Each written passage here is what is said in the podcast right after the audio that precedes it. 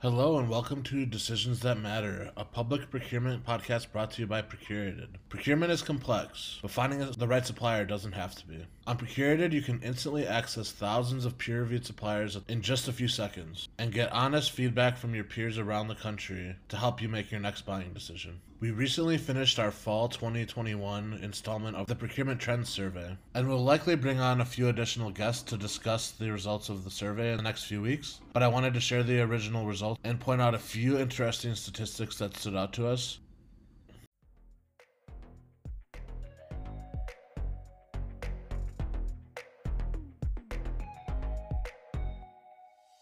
Welcome to the Decisions That Matter podcast, where we meet with leaders from across the procurement community to discuss innovative and strategic ideas.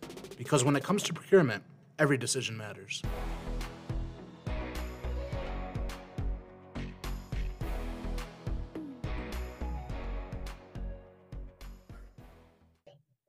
So we just got the results back for the winter 2021 procurement trends survey that we deployed in February of 2021, and I am super excited to share some of the early results with you today. Um, to, a little background on how we deployed the survey, in February of 2021, so just last month, our team reached out to procurement officials across uh, state and local governments higher education, nonprofits, and ask them six or seven questions about what their future looks like, how the first quarter of the year has been wrapping up, and what they anticipate in the coming months. So the audience is from all four corners of the United States, and we have fairly even representation from the Northeast, the South, uh, the Midwest, and West Coast. And uh, the respondents, about 75% of them are from state and local government, roughly a quarter each coming from state level, county level, or city level or smaller. Another 15% or so coming from higher education and K 12.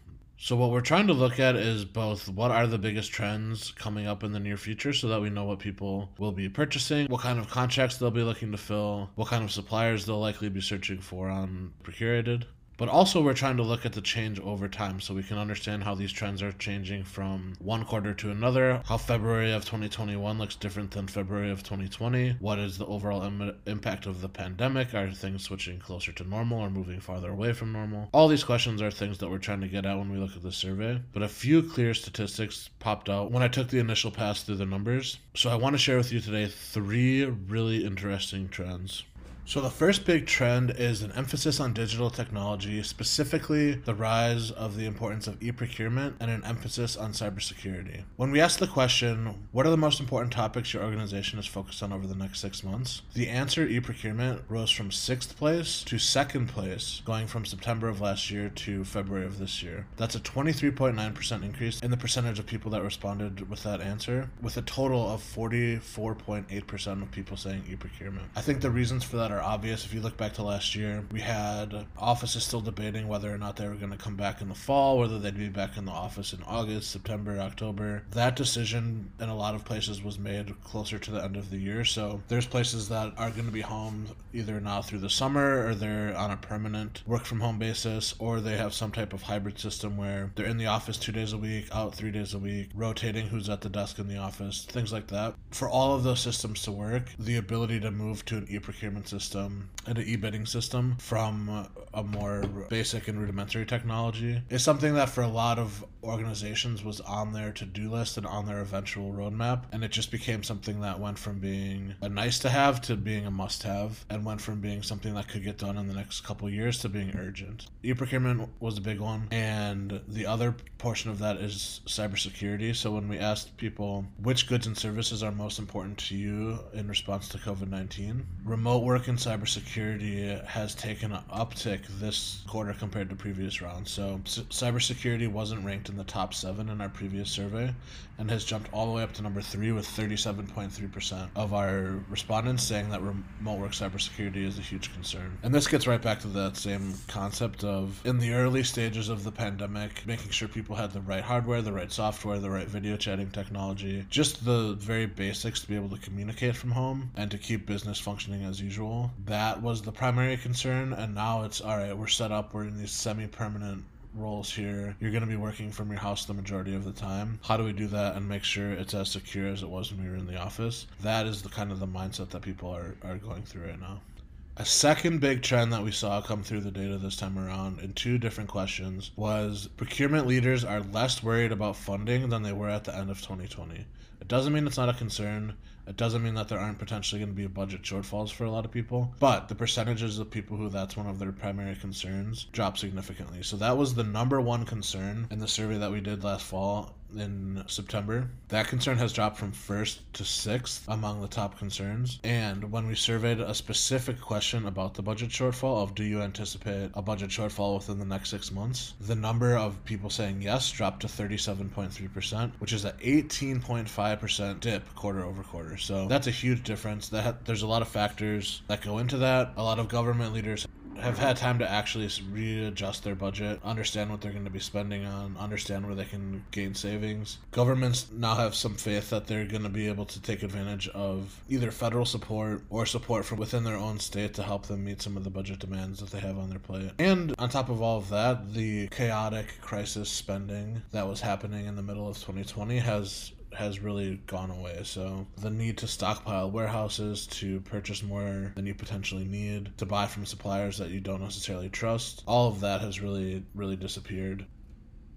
And to even out those budget concerns, we did see the um, both the topic of savings and the topic of cooperative purchasing remaining in the top five issues. So, both of those together, if you're looking at a budget shortfall, emphasizing saving and, and purchasing cooperatively can really help to bring those total numbers down. So, it was absolutely top of mind last year, and it seems that many, many governments have been able to get, get a to wrangle some of those costs down and get a handle on what their plan is for 2021. The third big stat that jumped out to me was the answer to the question How would you rate the performance of your existing pre COVID suppliers during the COVID 19 pandemic?